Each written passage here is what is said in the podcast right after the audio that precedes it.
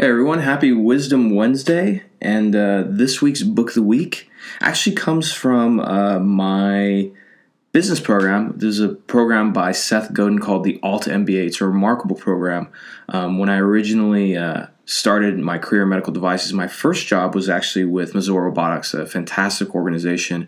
And you know, after three years in, uh, I came to a crossroads because the organization, uh, the, our company was essentially acquired in a very uh, successful acquisition, and uh, I was uh, laid off. But I was given the option to stay on board and instead of stay in marketing, go into sales since uh, this larger organization was going to take over marketing.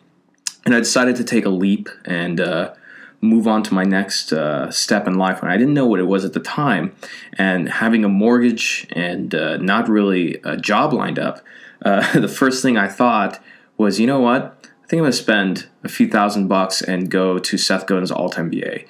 Uh, because the way I thought of it was that no matter what, you you can you'll always benefit and find ways to benefit if you uh, invest in yourself.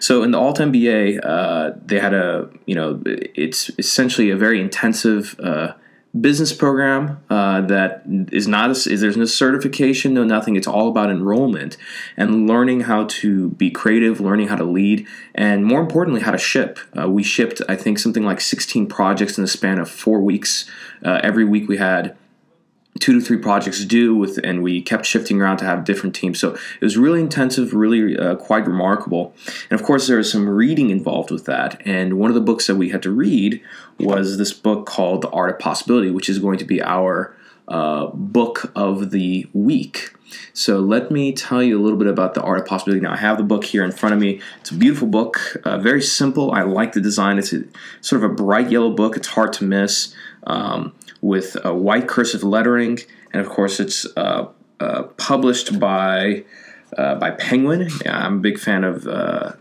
the Peng- Penguin Books publishing company. They, they, do a really good job. Um, but let me let me give you a quick quick intro to the book. So, if you if to sum up the book really in a few sentences, uh, it's this: that everything in life is an invention. So, if you choose to look at your life in a new way, then suddenly your problems will fade away right? And this, and I've talked about this many times before, which is the art of reframing. Um, one of the best ways to do this is to focus on possibilities surrounding you in any situation, rather than slipping into the default mode of just measuring, comparing your life to others. Um, this is a theme that, uh, and so that's that's the book in a few cents. Now, the theme that I just shared with you, I'm sure many of you have thought, hey, you know, I think I've heard that before, and you are correct. So, Dr. Jordan Peterson, in his uh, phenomenal and and uh, monumental book, uh, The Twelve Rules for Life, he mentions this, which is you know, just like in science, when you look to compare things, you have to compare things that are essentially uh, similar enough so you have you know this you know more or less the same variables so you can't compare yourself to other people. You can't even compare yourself to people who say grew up in the same circumstances as you. The best way to compare is to compare yourself today to who you were yesterday and who you can be tomorrow. And i think the art of possibility really does a good job of focusing on that. Now who's the art of possibility by? Let me tell you. So the art of possibility um, is a book by the Boston Philharmonic conductor Benjamin Zander and his wife, who's a therapist and painter, Rosamund Zander. And what they do in this book is they tell managers and business leaders, really any kind of leaders, uh, the important lessons from the arts to inspire all aspects of their work. Um, now, when we dive into this, I'm not going to, of course, tell you the whole book. You know, these are these podcasts are really a discussion and more of a supplement rather than a replacement. But we're going to dive into all these important lessons from the arts uh, that you can really gain uh, inspiration from, and then get a good look about the practices and principles that, when you apply with you know diligence and care, really can transform the way that you as a leader can view your professional and personal life. So uh, let's let's get into it. So um, I'm going to go through and sort of share some of my notes from this book, some thoughts, and you know, of course, as always, uh, relate this to some other books you might enjoy. So one of the things is everything in life is based on your reference frame. So if you look at things in a new way, and suddenly you're going to find that your problems will fade away. Now. Uh, a great example of this about how it relates to my life was the first time I was laid off um, it's very natural when you lose your job to become incredibly afraid, right? Because this is tapping into a really primal and primitive part of your brain in the in the what's called the lizard brain, the brainstem, right?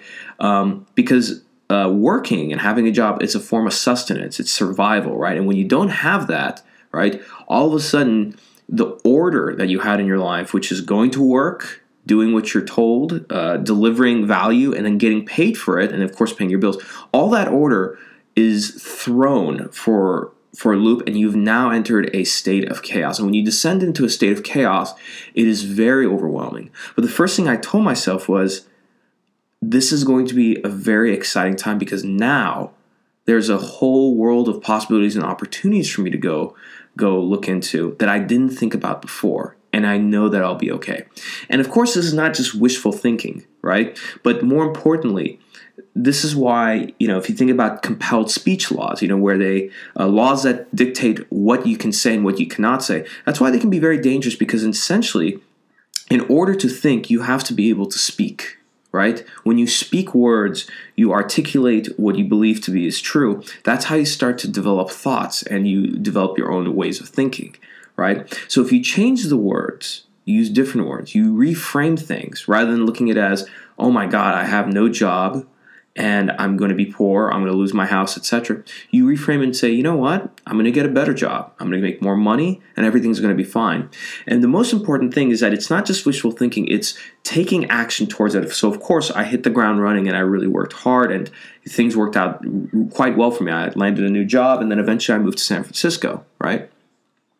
Another, another interesting point from the book is that everything is invented right? Everything is invented. Everything in life is an invention. And the way we see things is the same way we measure things, the way we compete, the way we judge ourselves. And I've mentioned this before, and I'll say it again in, in this very simple quote, and I want you to listen carefully God is what's left when you take everything else away.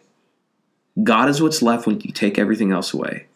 Now, before you even realize or thought about what that meant, your brain didn't even register anything other than the fact that what I just said was very profound. If I said that same thing to a Christian, a Muslim, an atheist, a Democrat, Republican, whatever, it's always going to be registered as profound, but in a different way, right? And I mention this because reality is a lot more subjective than you realize, right?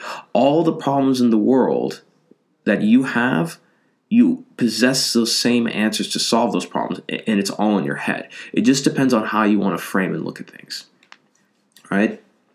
Now, next next concept, and this is something that we learned a lot about in, in the MBA, is give yourself an A.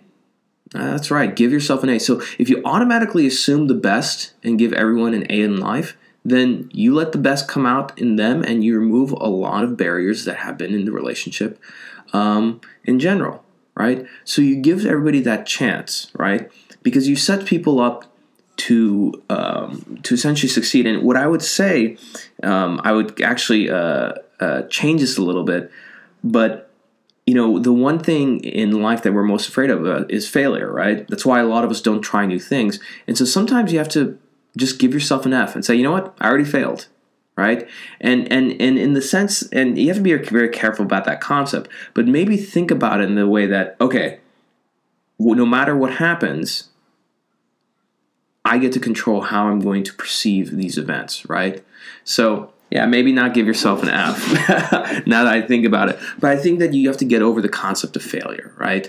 Um, that's why I always talk about systems versus goals. You know, a goal is you want to get your boss's job, for example, and a system is what do I have to do to get a job better than what I have now? right? Because there might be a job out there that's even better than your boss's job. And when you set up a system, it's not as black and white as a goal where it's either you succeed or fail, right? You find ways to expand your role and, and introduce new opportunities. Okay. Now I'm just gonna thumb through a little bit more. See what else we find here in this book. Um, you know, one thing I do like is that uh, there are it's it's it's got a nice framework. Um, and and in the sense that they that in the chapters we we end up getting introduced to a set of practices and each of each of these practices have its own uh, catchphrase. You know for example uh, it's all invented or giving an a or rule number six. And i really like that because it helps set up what you're about to learn in, in the in the uh, in the chapter.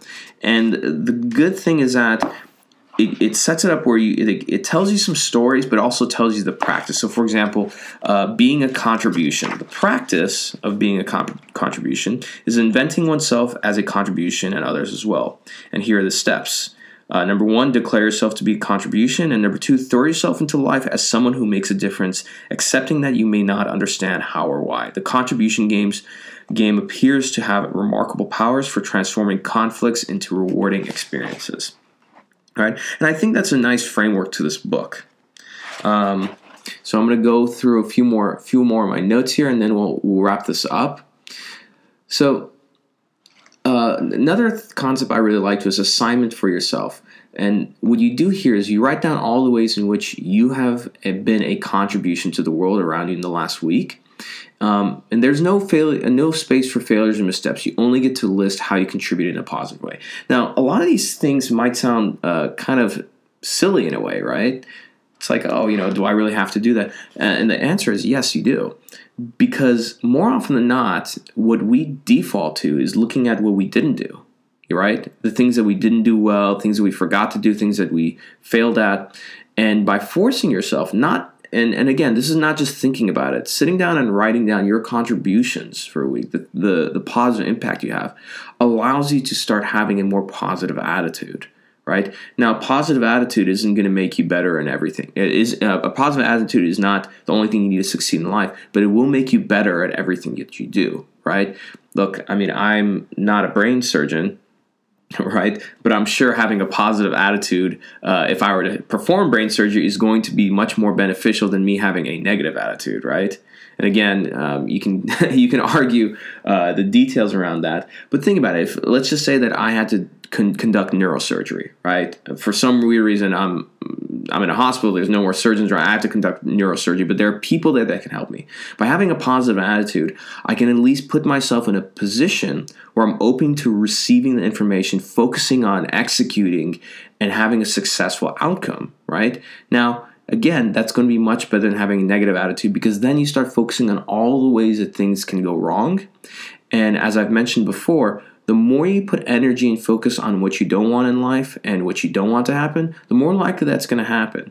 And there's really no scientific basis about how that actually works, but I can I can assure you that it, it works that way. If you think about even something as simple as going back in time and looking at an exam maybe you failed at, if you thought about it, probably when you were studying probably when you were taking the exam, all you were thinking was don't fail, don't fail, don't fail. And that's not how the brain registers things. It just registers things as fail. It doesn't know the difference between doing and not doing.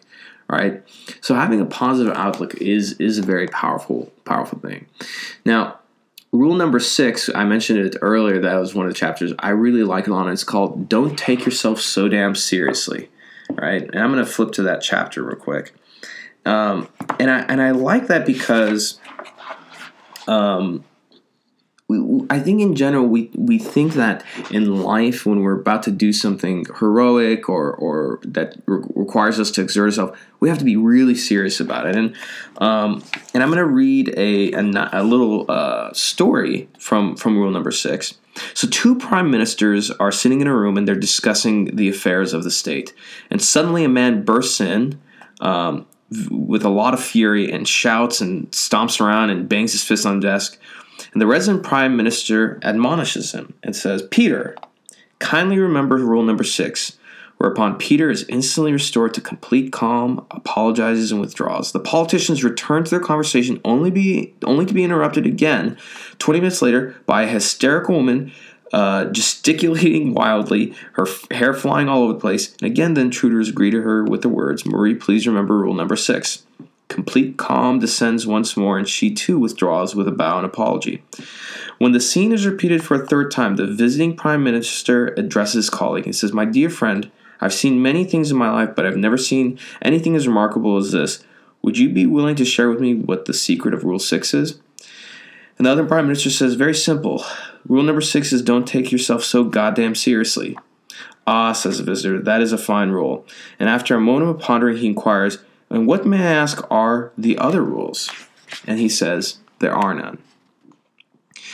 And as simple as, as these rules are, I think there's a lot of value and wisdom in simple rules in life because yes, they might be simple, but they not be they may not be easy, right? When things go awry, all hell's breaking loose.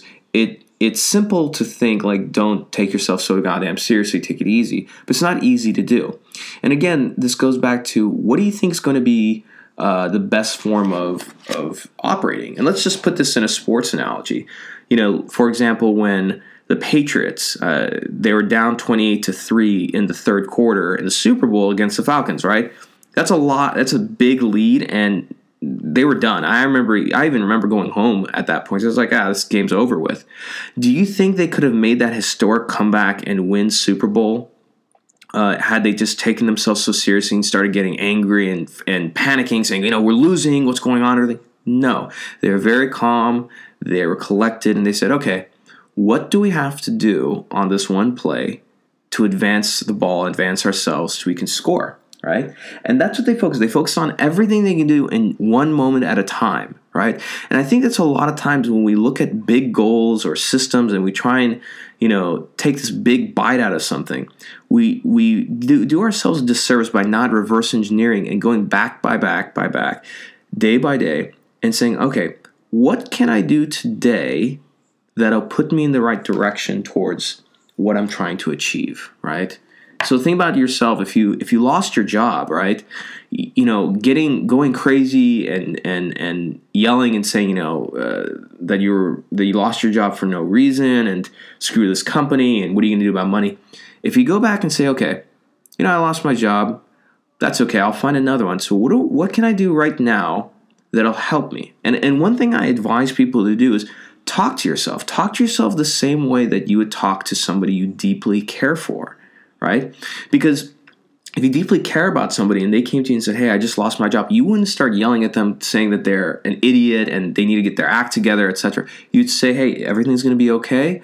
What you know, let's figure out what can you do right now to get get things started. Maybe it's just getting on LinkedIn and changing your preferences so people know that you're looking for a job. Maybe it's just picking up a phone, calling a few close friends in the industry you know, and saying, "Hey, um, just want to let you know that uh, I left my current role. I'm going to be uh, sort of evaluating things this week, but just keep me in mind if anything, uh, any opportunities come up you see, just please let me let me know." Right? You'd be surprised. Uh, how much uh, that that helped, and more importantly, you know, think about your lizard brain, right? Your primitive brain that's going nuts if you feed it these little chunks, right, to satisfy, say, hey, look, you know, we're making a little progress, right? It'll you'll find yourself calming down, right? And the more calm you are, right, and the more the less serious you take yourself, the more you're able to focus on what you need to do in that moment to make things better, right? All right. Now let's uh, go back. I'm going to go back to my notes. A few, do a few more, few more things. Now. Uh, this is an interesting concept uh, which they've introduced in the book, which is the calculating self versus the, the, central self. So, the calculating self, which many of you can look at as the ego, is the one who runs uh, our lives in the world of measurement. How much money are you making? Uh, did you get a promotion? How big is your house? All these things. And again, you can you can see that very much as ego. And the central self, which to me I like to define as intuition, right, is the one that runs the world of possibility for us, right? Our intuition is very wise, it's very deep, but never gives us details about things, right? It just gives us this feeling, right? You know, you might be in a job and you have this weird intuition, this feeling where you, you hear this voice saying, eh, you're not going to stay here that long, right? Um, and I think the importance is is really learning how to use your intuition, right? And when it comes to the idea of the possibility world, right? Think of this possibility, and this is a nice little exercise. You know, a lot of people, you know, there's a concept in physics called the simulation, right? And the, that concept is that um, you know the world we live in right now was was a simulation. It was programmed by a higher power, and of course, when you write code, sometimes you run out of code and you just reuse different aspects of it, right? So the idea is that there's many parallel universes occurring simultaneously right now, right? There's the you today, there's another you that's in another universe uh, living a different life, right? It's kind of a crazy idea, but you know, bear with me here. So the one interesting thing is that there's this quote uh, that says that the future, the future is already here. It's just it's just distributed unevenly. And what that means is you might have a dream life, right? A, a, future that you want. Maybe it's becoming a doctor, maybe an entrepreneur, uh, a musician, whatever. There's somebody who's living that exact life that you want right now. And all you have to do is go and find that person and talk to them. It's just that simple. And I'll give you an exercise to go go through. Um, and here's the exercise. You're gonna you're gonna write out three lies for yourself. And you have to write this out because it's an exercise. And you're going to think about your life for the next 10 years. Life number one is where you are right now, whatever job you're in, whatever you're doing, and how that plays out, right? And think about, you know, to the very, uh, um, uh, the furthest uh, point you can think of in terms of how it plays out, right? Let's say you work a current job, you know, maybe you climb the corporate ladder, in 10 years you're a VP or an executive making a lot of money. All this, really go into detail about that. Life number two is uh, imagine that AI really takes over, takes over tomorrow, and your job is eliminated all over the world. So if you're, let's say, an accountant, no more accountants, it's done. What would you go and do, right? What what skills would you acquire, right? And and, and you know, plan that life out. Just write it out. Just try and go on the on a visualization exercise and visualize what that would look like for ten years. You know, and what would you where would you be in ten years? And the third is a very interesting one, which is if you had all the money in the world, right? You had you had you know money is not a problem, and you did not care what people thought. What would you do? What would you do? Think about that. Right now. On this uh, uh, topic, I want to kind of go back to because I think many of you have this issue, at least the ones of who of you who have reached out, and that is uh, the this concept that the more you shine on an object, the more evidence of it you find. Right? Think about that. The more you the more attention you shine on an object, the more evidence of it you will find. Now, this is how a downward spiral talk really escalates into reality, right? Which is the more you focus on what you don't have, the more we focus on negative, uh, negative events, things you don't want, everything. The more, well, it sounds like somebody threw out the trash. Um, the more, the more of it, it will become real, right? and and that's why I say you know it's it's more than just uh, wishful thinking. And again, um, you know you're not tr- you, you need to be you know sort of anchored in reality, but that doesn't mean uh, fantasizing about negative events that haven't happened right, yet, right? Um, people who describe the glass as half full um, are you know are not delusional optimists. You know, in fact, they're they're more based in reality because they are describing a substance that is actually in the glass. And they are describing reality as it is. But the cynic who describes a glass as half empty is focusing on their energy on something that is not actually there. Think about that, right? And finally, and again, you know, it's a fantastic book. Um, I think a good one to, to read at the end of the year. I want to leave you with this uh, this nice quote uh, from my good friend Christian Alvarez. Uh, it's on his Instagram. If you, you can follow him at Christian underscore ATX underscore MIA. And that is trade your expectations for appreciation and you will find fulfillment. Right?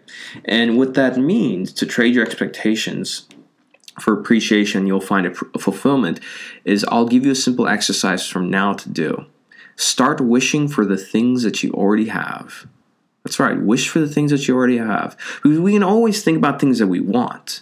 But there was a time where you wished for the things that you have today, right? Whether it's a job, a home, um, a loved one, you know, better, you know, health, whatever that might be. And maybe you don't have much, but you probably have a lot more than somebody else. So find a way to start wishing for the things that you already have. And in that, you'll definitely find fulfillment. Um, and I want to leave you with a couple more nice uh, notes that I have. Um, and one of those one of these quotes is that don't focus on being the best in the world, focus on being the best for the world. Now, I myself am an incredibly competitive person, and you know I think uh, especially if you're you know especially I think if you're a guy and you, you grew up playing sports and everything, or a girl playing sports, you know you get in this concept of being the best in the world. But when you focus on being the best for the world, right, it's a very different way, right? Because think of it like this: if you're, let's say, big in social media and you try and focus on being the best in the world, maybe the most followers and everything, you start taking shortcuts, right? You start focusing on on on uh, vanity metrics and things that really aren't going to provide that much value in the world. You're just trying to measure yourself against somebody else. But if you focus on value, on being the best for the world, thinking about what you deeply care about, what the world actually needs, you shift your frame of reference and now you're not competing with other people. You're competing with yourself. You're competing with who you were yesterday right? And that's the only way to really get ahead in life right? Is to look at yourself as to who you were yesterday and who you were today and saying am i better than i was? Am i smarter? Am i happier am i more fulfilled and if not what can i do to move that forward right and there's always a balance to all this um, and uh, i'm to leave you I'm to leave you with one one last quote, which is when you break a bone, you don't blame it on the arm or the leg. It's it's the it's a problem of the entire body. What if we acted that way in society? So instead of blaming groups for violence or terrorism, we see it as a problem for all of society, something that we all have responsibility to solve, right? And you might say, well, Omar, I'm uh, you know, I'm not a politician or anything, so what what good can I do? Maybe the best that you can do is, you know, being really being very kind and, and nice to someone who you see at work or let's say at the store who you know may not have a lot of friends may not have the best life but you find a way to make them smile or happy right? Maybe you know about um, somebody getting bullied right?